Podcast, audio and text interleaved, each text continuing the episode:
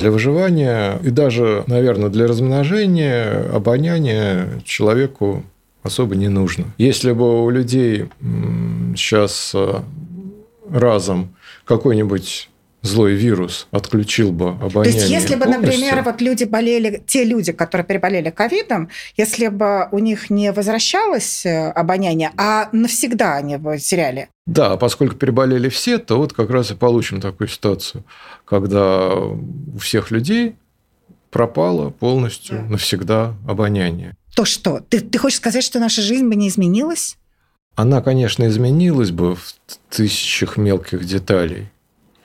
Но мы бы к этому приспособились, мы бы, ну да, парфюмерная промышленность бы накрылась медным тазом. Вы чувствуете запах, даже это, это не запах, он не осознается. Вы просто нюхаете там, задницу другой особи, и эта информация идет сразу в гипоталамус, там, в какие-то ядра, которые прям сразу выделяют там гонадотропные какие-то гормоны, и вы, вы просто приступаете к половому поведению.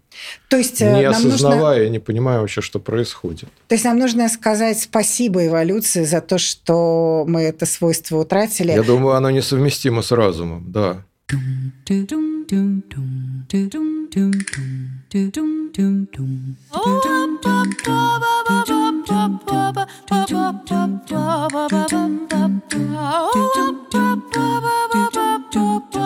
В эфире подкаст «Контрэволюция», и с вами снова мы, Александр Марков и Ольга Орлова. И мы продолжаем разговор об альтернативных сценариях развития человека. Э, нам очень приятно, что после первых же двух эпизодов нашего подкаста вы стали нам присылать в наш телеграм-канал «Тейн-вариант» э, и на наш канал на YouTube комментарии э, с просьбой, с предложениями тем для будущих выпусков. От вас пошли запросы. И мы вам обещаем, что следующие эпизоды будут уже придуманы по вашим заказам. Но пока мы с Александром решили двигаться по намеченному ранее плану. И в этот раз а, мы хотели бы порассуждать о том, что случилось бы с людьми и какая бы вообще у нас была жизнь, если бы мы не умели различать запахи. Вот не было бы у нас этого свойства, э, и что это были бы за люди? Люди без обоняния. С другой стороны, это ведь не совсем фантазия, Саш, потому что мы только что э, все человечество переболели ковидом, значительная часть из нас э, теряли при этом э, обоняние. Мы переставали различать запахи. Кто-то э, надолго, кто-то это очень быстро пережил. А, но, в общем-то, мы уже узнали, каково это жизнь без запахов. Вот я теряла дважды на полгода, и моя жизнь, конечно, была совсем другой без обоняния. А, ты насколько чувствителен к этому? Насколько для тебя важна эта информация, которая приходит э, с, с, с помощью запахов? Ну, у меня, к сожалению, обоняние слабое. А, не знаю, от рождения так э, случилось или я испортил его себе курением, скажем, но э, так или иначе у меня очень слабое обоняние. Мне иногда становится грустно от этого, конечно, немножко завидно. А, но ты знаешь, вот я как раз отношусь к противоположному типу людей. А, я по запахам определяю степень готовности еды в другой комнате. Я э, могу понять из соседней комнаты, хороший ли, крепкий ли, достаточно ли крепкий кофе, или это просто бурдак, который не стоит пить. И для меня вот эта часть э, вообще информации о мире, она крайне важна. Но я совершенно не понимаю, я вижу, какое разнообразие людей вокруг, как люди по-разному реагируют на запахи. И я совершенно не понимаю, как мы это свойство получили. Были ли древние люди, наши э, предки, более чувствительны к запахам? Было ли у них сильнее развито обоняние? Э, рассказывай. Обоняние Химическое чувство – это, конечно, очень древнее чувство. Оно играет огромную роль практически, наверное, у всех животных – но если чуть поближе к нам, а, вот, э, говорить о классе млекопитающих, то для млекопитающих обоняние изначально играло очень огромную роль. потому что, собственно, судьба класса млекопитающих складывалась так, что сначала э, непосредственные предки млекопитающих стали ночными животными, ушли в ночь, измельчали. Это было в конце триасового периода. В конце триасового периода появляются, э, собственно, вот настоящие млекопитающие.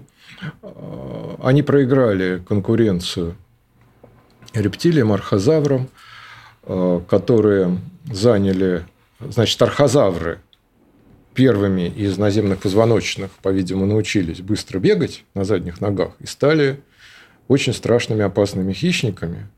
И они стали доминировать э, в дневных нишах, а нашим предкам, которые относились к другой эволюционной линии четвероногих, э, предки млекопитающих, соответственно, им оставалось только перейти к ночному образу жизни – а, научиться взрываться в землю, там, выработать теплокровность. И, в общем, все у них пошло совершенно по-другому. Но поскольку в темноте они не могли так уж сильно полагаться на зрение, а, у них другие органы чувств, такие как слух и осязание, и особенно обоняние, стали усиленно развиваться. И Поэтому млекопитающие э, – это такие специализированные нюхачи с очень мощным обонянием с самого начала своей истории. А, значит, обоняние – это такое чувство, которое устроено в каком-то смысле очень просто. Значит, чем больше у вас разных обонятельных рецепторов, тем больше разных запахов вы различаете. Конечно, я сейчас очень сильно упрощаю, и на самом деле все не совсем так, но э, в принципе идея такая, что на каждый вид летучих э, и даже иногда не летучих молекул, которые воспринимаются обонятельной системой, э, есть свой тип рецептора. Ну, конечно, у каждого типа рецептора может быть несколько какие-то вариации там легандов. Это может быть один рецептор и какой-то вот класс, какое-то семейство похожих молекул, которые воспринимаются этим рецептором. Но так или иначе у нормальных млекопитающих, которые ночные, которые норные, которые сохранили свое прекрасное обоняние в непопорченном виде, у них может быть тысячи, больше тысячи разных обонятельных рецепторов. А, то есть специализированных белков, которые сидят на поверхности клеток, там, обонятельного эпителия, а, нейроны обонятельного эпителия производят каждый нейрон какой-то один только рецептор и, соответственно, реагирует на какой-то один определенный запах. А известно, кто из млекопитающих э, обладатель самого большого количества рецепторов? Кто самый э, большой нюхач из млекопитающих? И где люди вообще на этой шкале? Но к самым, э, к самым нюхач, как сказать, вот хорошо нюхающим, хорошо обоняющим группам относятся, конечно, грызуны, вот, ну, мышь, крыс, модельные объекты, и у них обоняние просто э, сверхмощное. А также, собственно, низшие приматы, всякие там вот э, полуобезьяны, лемуры, у них тоже хорошее обоняние. Ну, у других тоже, у хищных, у копытных. А по сравнению обоняние с очень... человекообразными обезьянами мы, люди, мы лучше различаем запахи или а, обезьяны это делают лучше, чем мы? У человекообразных, вообще у не только у человекообразных, вообще у обезьян с обонянием стало похуже, чем у более ранних приматов, а, потому что, ну, как считается, вот ведущая гипотеза состоит в том, что а, обезьяны перешли к древесному образу жизни с упором на э, поиск спелых плодов, э, там это могут быть листья, которые тоже надо различать, э, съедобные от несъедобных. И у них в связи с этим восстановилось цветное зрение. Вот я не помню, я упомянул или нет, что когда предки млекопитающих перешли к ночному образу жизни, они потеряли цветное зрение в значительной степени. У них из четырех апсинов колбочек э, два потерялось за ненадобностью, потому что в темноте цвета все равно не, нельзя различать.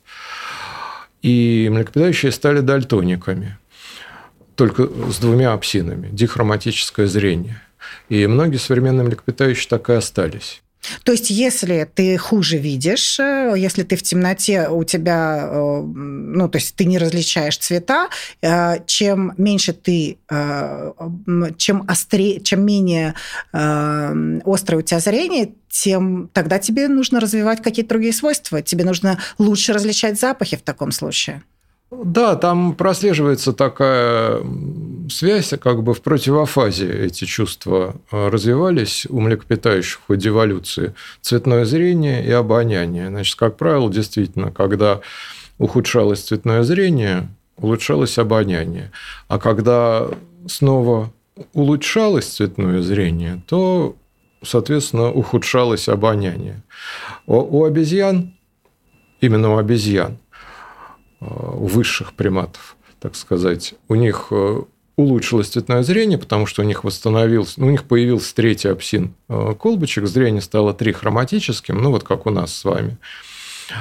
А, и это сопровождалось редукцией значительной части, выходом из строя значительной части генов обонятельных рецепторов. То есть обоняние ослабело, цветное зрение улучшилось.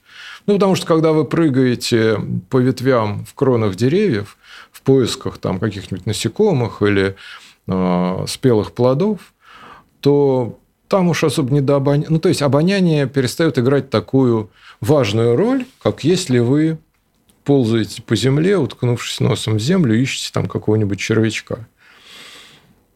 Вот. А наверху, среди деревьев, там на ветру, в общем-то, по запаху плоды искать, может быть, не самая лучшая идея. Тут лучше иметь хорошее зрение – стереоскопическое, цветное, чтобы красное от зеленого отличать.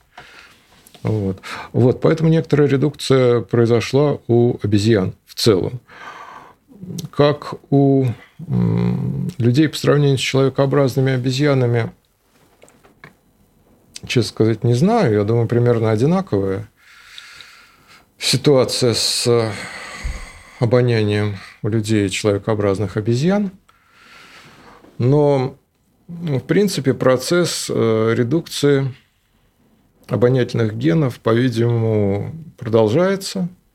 Ну, а чем объясняется тогда тот факт, что вот мы видим, что есть люди исключительно э, хорошо отличающие запахи, нюансы, и это не только те, кто там э, связан с парфюмерной промышленностью, неважно, э, это это люди, которые, э, да, для которых э, обоняние в том или ином виде становится очень важным свойством их профессии. А есть люди, у которых совсем э, почти вот они не чувствуют запахов, не чувствуют нюансов. И, и, и почему такой сильный разброс у современных людей?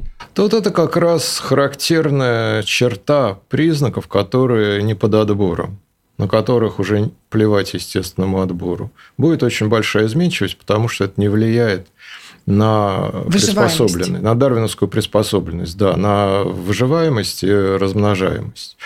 Вот. И тогда, да, свободно копятся в генофонде самые разные варианты признака, потому что это ни на что не влияет.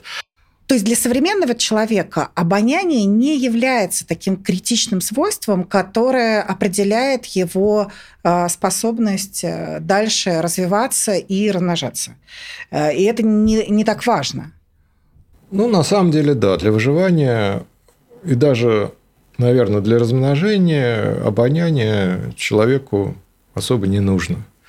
Оно сейчас в нашем современном человеческом обществе обоняние – это такой, ну, милый, приятный бантик, который жалко, конечно, потерять, который приятно, когда есть, но если его нет, ну, ничего особо страшного и, и не произойдет. То есть, если бы у людей сейчас э, разом какой-нибудь злой вирус отключил бы обоняние То есть, если бы, полностью, например, вот люди болели, те люди, которые переболели ковидом, если бы у них не возвращалось э, обоняние, а навсегда они бы теряли. Да, поскольку переболели все, то вот как раз и получим такую ситуацию, когда у всех людей пропало полностью Да. навсегда обоняние. То что? Ты, ты хочешь сказать, что наша жизнь бы не изменилась?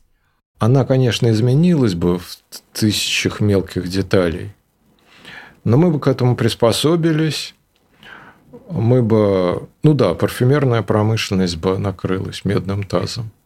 И производство дезодорантов, и вот все это, что вся эта индустрия вокруг запахов, она бы умерла.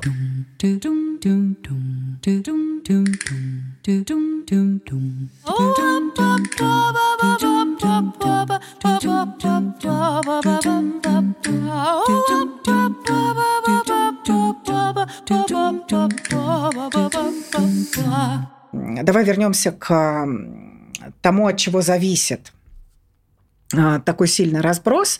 Э, Расскажи про э, количество, собственно, генов, рецепторов, э, про количество генов, которые отвечают за обоняние.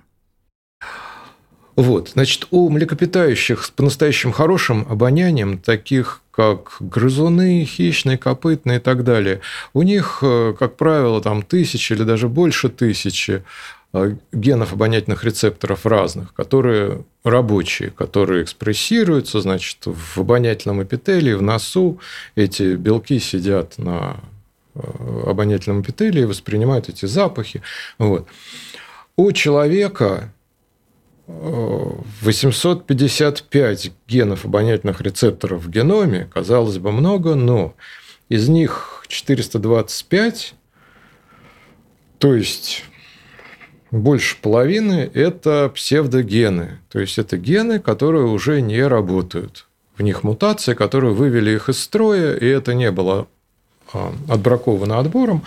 А, Причем вот такое большое количество псевдогенов, оно говорит как раз о быстро идущем эволюционном процессе. Если ген а, вышел из строя, то дальше ничто его не защищает от полной, э, полного исчезновения из генома, то есть он в какой-то момент просто может быть потерян или затрется, изменится до неузнавания. Если так много узнаваемых генов, но видно, что он сломан ген, это значит, что ген, скорее всего, ну, относительно недавно. То есть не 300 миллионов лет назад потерян, а То есть это же говорит, получается, это же говорит о том, что мы э, утрачиваем это свойство Да. обоняния, или оно становится столь неважным довольно быстро. То есть да, это, довольно быстро. а, это, это какой-то процесс последних, вот Ну, последних... по десятков миллионов лет. Тут больше точности не скажешь, но это последние десятки миллионов лет эволюция высших обезьян, вот как раз оно и идет. Значит, у нас 370 рабочих обонятельных, генов обонятельных рецепторов, которые более-менее у всех людей рабочие. 370. Ну, в несколько раз меньше, чем у мышки, чем у собачки, да, но тоже, казалось бы, все равно довольно много. И есть 60 генов, 60 генов обонятельных рецепторов, о которых известно, что у них есть рабочие и нерабочие аллели. То есть в генофонде человечества есть варианты этих генов, которые работают и какой-то запах чувствуют. И есть варианты, которые не работают. И, соответственно, у одних людей э, этот рецептор есть в носу, у других этого рецептора нет в носу. Значит, таких генов 60, у каждого, ну, грубо говоря, по два аллеля плюс-минус, работает, не работает. И это дает огромную комбинаторику нам уже. Это получается что, 2 в 60 степени вариантов, это, наверное, больше, чем число людей на, на Земле. Поэтому фактически, э, и это эмпирически подтверждается, каждый человек или почти каждый человек имеет уникальную комбинацию работающих и неработающих обонятельных ре- рецепторов. Уникальную. Вообще это как э, персональный паспорт. То есть фактически на генетическом даже уровне похоже на то, что обоняние у каждого человека э, имеет свои уникальные особенности, которые есть только у этого человека. Вот комбинация работающих и неработающих рецепторов. Вот. Ну и э, среди работающих рецепторов тоже есть там полиморфизм. очень большое разнообразие, которое как раз вот сильно намекает на резко ослабленный или полностью отсутствующий отбор. Это вот огромная, древняя, мощная обонятельная система, которая перестала быть э, жизненно необходимой, сильно влияющей на приспособленность дарвинскую, вышла из-под отбора, и, соответственно, там все постепенно идет в разнос. Осталась еще от предков очень мощная часть былого вот этого величия, но остальное уже все там ломается, отваливается, рассыпается потихоньку. Вот. Вот такая история.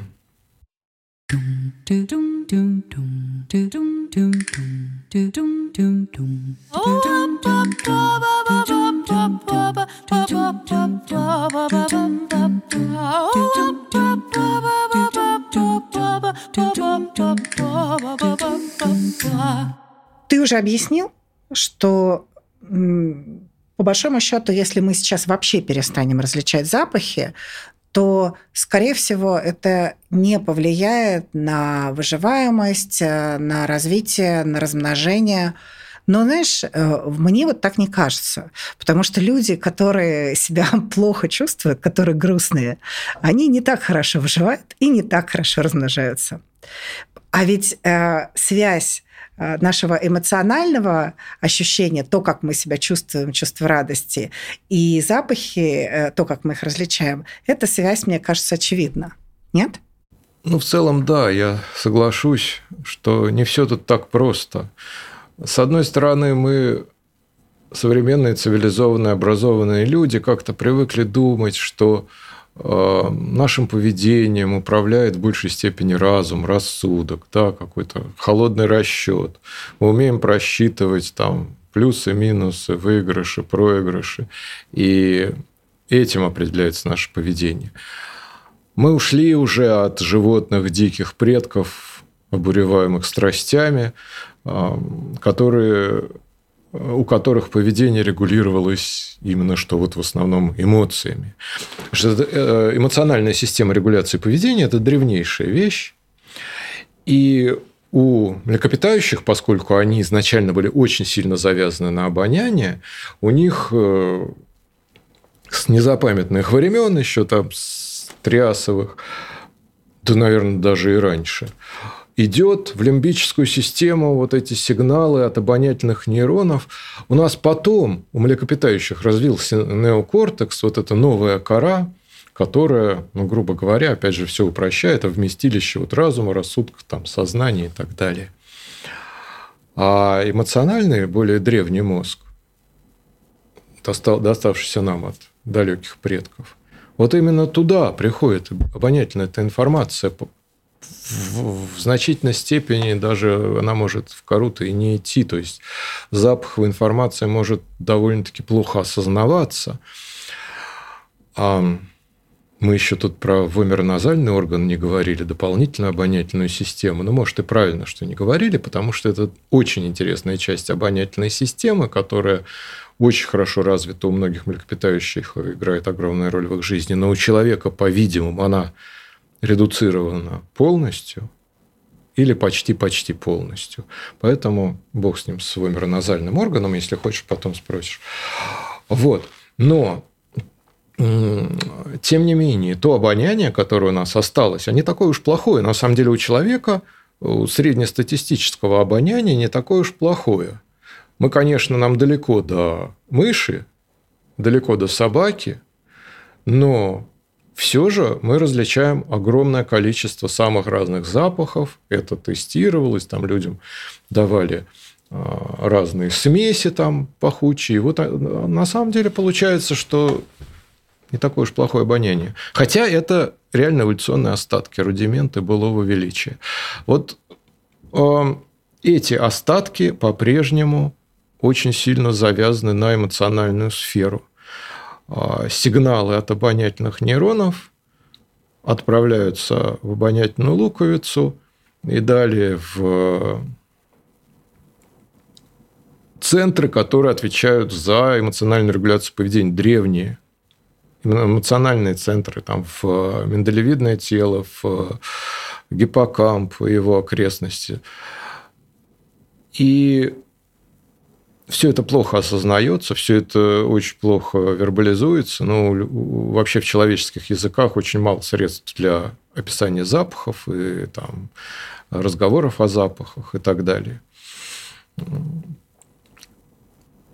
Вот. И э, мы по-прежнему, как и древние триасовые млекопитающие, которые, значит, подслеповато щурились из своих нор на э, завоевавших дневные ниши дина... первых динозавров. Да? Вот у нас так же, как и у них, запахи могут вызывать мощные какие-то эмоциональные переживания. А эмоции – это древняя регуляция поведения.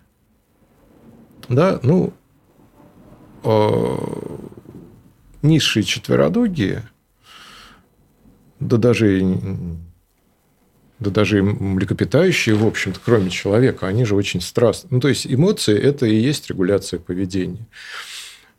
У нас остались от этого остатки. Обоняние влияет на эмоции. И это мы, мы это чувствуем. И на память. Вот э, запахи очень легко ассоциируются с воспоминаниями, потом очень легко можно вызвать какое-то яркое, насыщенное, эмоционально насыщенное воспоминание каким-то запахом. Да? А эти сюжеты бесконечно описываются в литературе, как человек ощущает какой-то запах, и дальше на него э, выливается целая огромная там его какая-то жизнь, какое-то переживание из прошлого. Ну, э, Запаха да. памяти, да.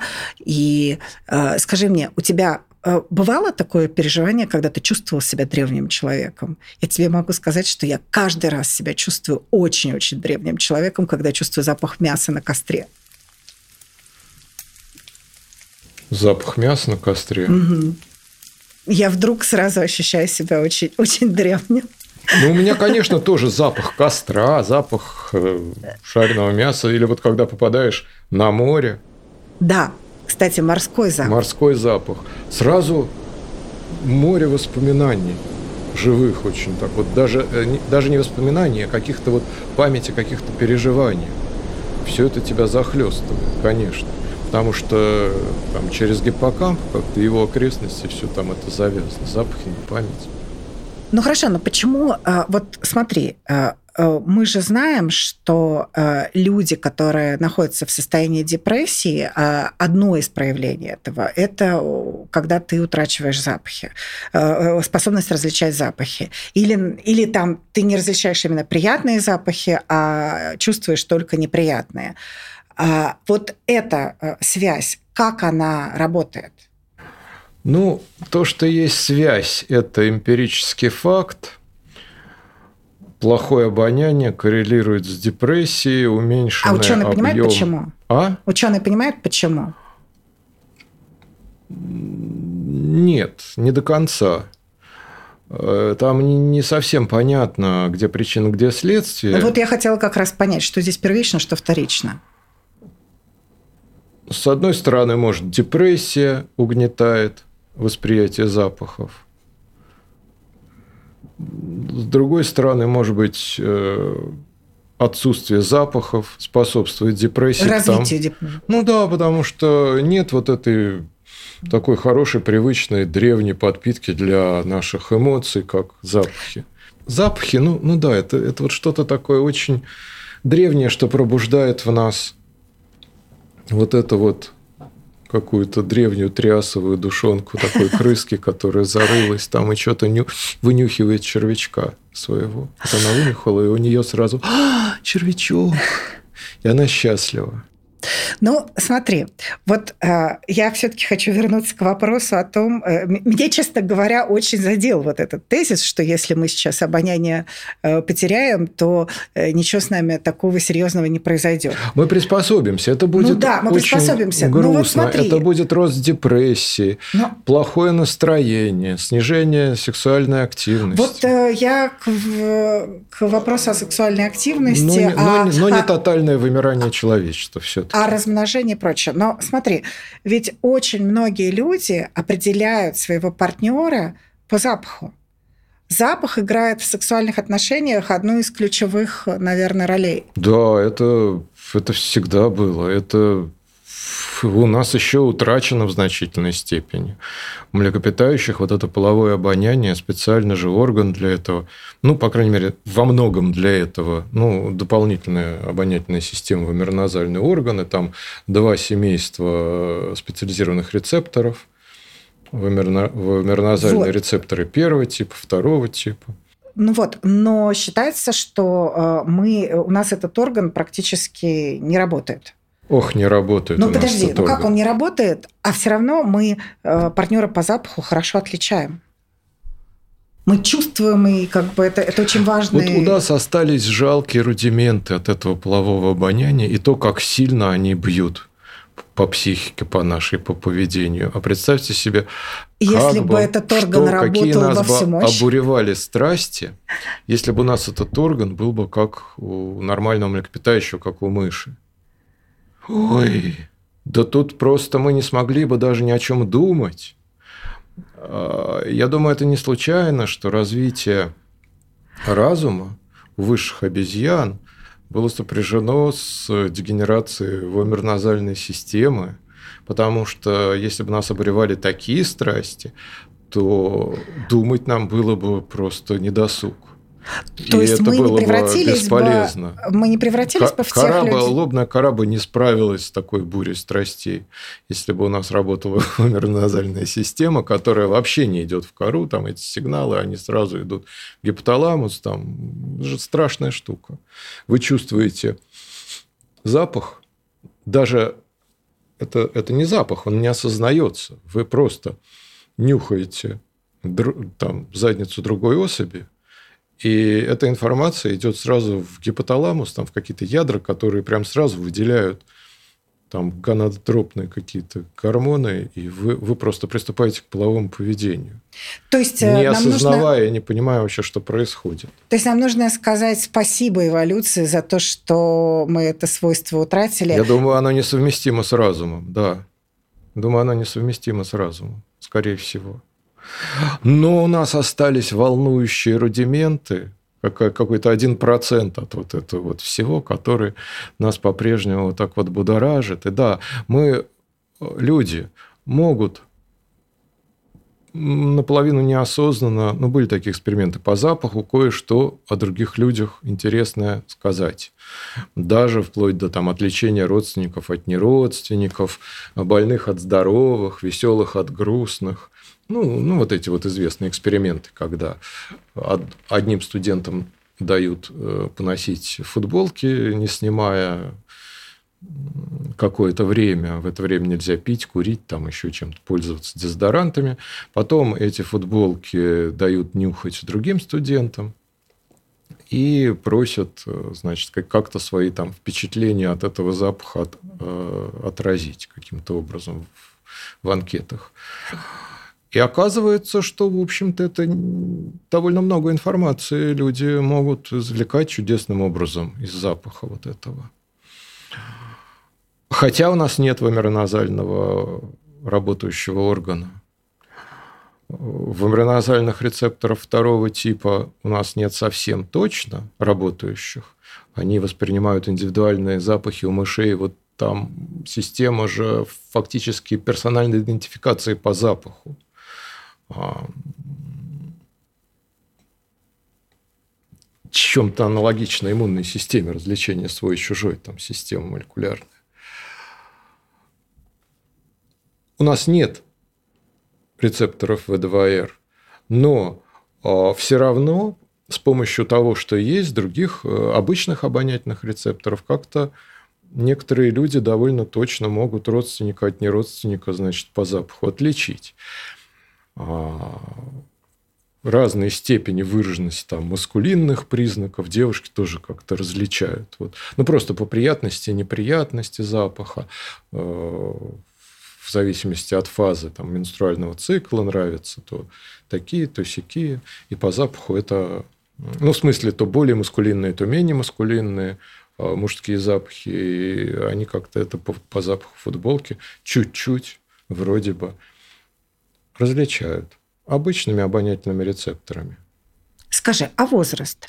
А есть ли какая-то связь э, между э, тем, насколько остро воспринимает запахи э, человек в зависимости от возраста. Потому что, опять-таки, мы э, по опыту знаем, что младенцы, вот совсем младенцы, да, там, до года, до двух лет, они очень остро отличают запах матери, и это, ну, это не только запах молока, наверное, вот, но даже если это мать, которая не кормит молоком, если у нее нет молока, все равно вот эта реакция на запах запах э, твоего значимого взрослого, да, у ребенка, она очень остра. Означает ли это, что люди, с, э, например, в старости утрачивают э, способность так точно различать запахи, или что это становится неважным? Есть ли какая-то вот здесь связь? Ну, что касается младенцев, то там, да, там, похоже, есть как какая-то рудиментарная такая реакция на уровне феромонов. В принципе, наличие феромонов у человека не доказано, и сам этот термин вызывает, э, так сказать, э, много дискуссий. Ну да, Есть вообще, вообще мы привыкли, что он такой попсовый. В разных культурах культурных э, пластах Термин. там разные, разные навороты вокруг слова феромоны. Ну, это понятно, что Духи это с феромонами для привлечения партнера. А, коммерческая. Можно ли называть феромонами феромоны, скажем, мышей, свиней, по этому поводу есть дискуссии, потому что, ой, не буду сейчас лучше я в это вдаваться, потому что, конечно, никакие феромоны млекопитающих не вызывают абсолютно однозначную, заранее прописанную в генах э, реакцию на стимул, никак, которую никак нельзя изменить обучением. Млекопитающие, конечно, всю жизнь занимаются тем, что они учатся чему-то, запоминают, вырабатывают всякие рефлексы. И любую врожденную реакцию, конечно, модифицирует приобретенный опыт. Но, тем не менее, химическая коммуникация очень развита между особями у млекопитающих половые. Ну, все-таки позволю себе это слово феромоны есть а, специальные вещества, которые действуют на рецепторы вот эти В1Р, а, летучие и даже не летучие, которые действуют при засовывании носа в чужую шерсть и так далее, попадают туда нелетучие пептиды, например, воспринимаются рецепторами V2R, которых у человека нет. У других млекопитающих не у человека, это есть. А у человека вот э, таких феромонов не могут найти, но вроде бы у младенцев все-таки есть вот запах именно что матери, там есть железы какие-то особые, что-то они там выделяют, и вот ребенок вроде как реагирует без всякого обучения на этот запах, как на феромон. Но это, похоже, единственный случай. У нас э, сохранился там один-два вроде бы рабочих генов И1Р, и, может быть, они что-то воспринимают. Вот. Но все это, конечно, в крайне редуцированном по сравнению с другими млекопитающими виде. Вот. А что касается того, как в старости меняется обоняние, ну, знаете, старость вообще Старость не радость. В старости у нас Ты хочешь всё... сказать, что в старости меняется все? У нас портится все постепенно с годами, Оля, ну просто все. Ничего не улучшается, ничего не улучшается. Да, это, кстати, э, это, это отдельная тема. До какого-то момента накапливается опыт, но потом э, прогрессирующая с годами потеря памяти как бы сводит да, на а, нет он, а, накопление да, этот опыта. опыт э, абсолютно девальвирован тем, что происходит э, опыт становится жертвой инфляции благодаря нашей деменции и да, не говоря о том, что уже мир развивается с такой скоростью, что опыт 50-летней давности никому не интересен, но он может представлять исторический интерес там для каких каких-нибудь историков, да. Но и он стирается из-за деменции, Альцгеймера и других, и других вот этих всех немцев.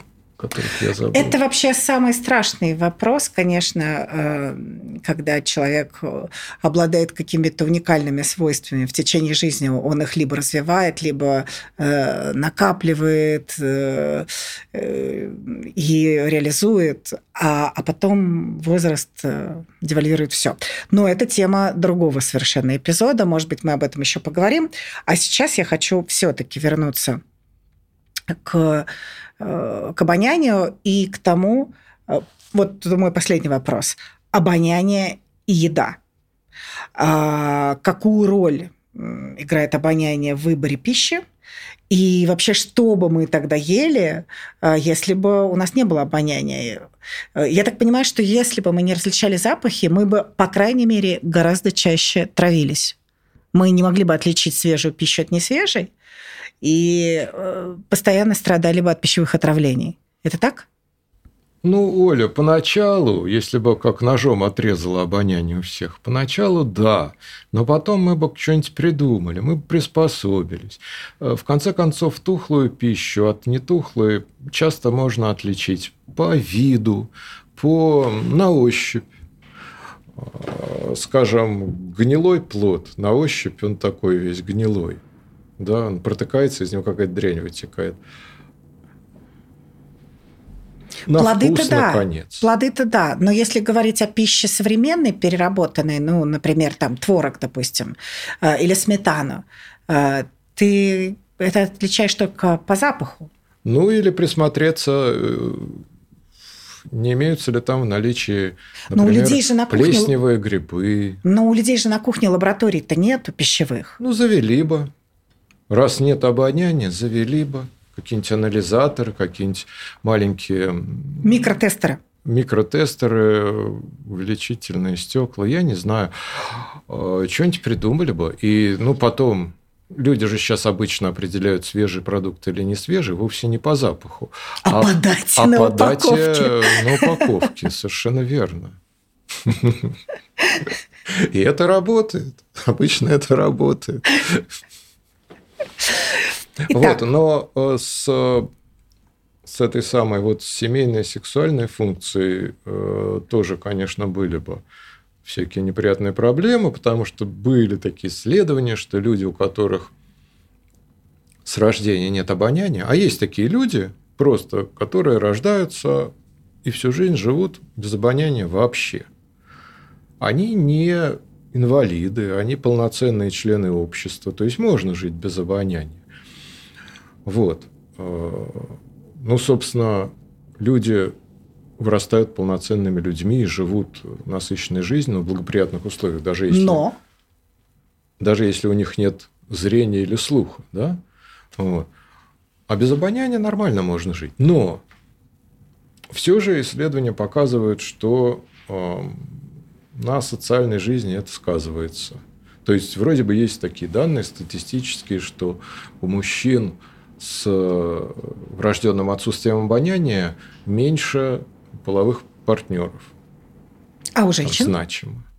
А у женщин вроде как половых партнеров не меньше, но зато чувство... Э, меньше у... радости от этих половых партнеров, скажем да, так. меньше уверенности в надежности этих отношений. Они испытывают беспокойство, там, что э, э, отношения могут там завтра закончиться. закончиться. Вот это все. Невроз, короче. Ну да. Ну, то, что нашли, то нашли. В общем, не очень Э, потеря обоняния не очень хорошо сказывается на социальной половой жизни. Но опять же, не трагично. То есть э, это не катастрофа. Итак, это мелкие что... неудобства. Итак, что мы поняли? Мы поняли, что а обоняние – это не настолько важное э, ключевое свойство э, в, в жизни современного человека. И, безусловно, люди, если бы мы сейчас все переболели э, очередным вирусом и утратили его, мы бы выжили, э, мы бы продолжили свое существование, жизнь наша изменилась бы не радикально, но, но радость... она бы стала более серой, блеклой. Да, но радости, радости у нас было бы гораздо меньше. Поэтому спасибо Э, спасибо эволюции за то, что мы еще не утратили это свойство. Э, спасибо нашим врачам и ученым э, за то, что они лечат нас от ковида. И, в общем, большинству из нас обоняние возвращается. Может быть, не так быстро, но мы снова ощущаем запахи, и мы снова ощущаем радость жизни. С вами в подкасте «Контрреволюция» были Александр Марков. И Ольга Орлова, да. Александр Марков с плохим обонянием, Ольга Орлова с хорошим обонянием. Звукорежиссер Андрей Бычков. Я напоминаю вам, что другие эпизоды нашего подкаста вы можете найти на всех аудиоплатформах, включая Яндекс Музыка, а также на YouTube-канале ТНВарианты и на сайте медиапроекта академического сообщества tdefisinvariant.org. Пожалуйста, подписывайтесь на наши каналы, заходите к нам на сайт, ставьте лайки, пишите комментарии. Каждый ваш отклик позволяет нам продолжать наш проект. Давайте держать связь.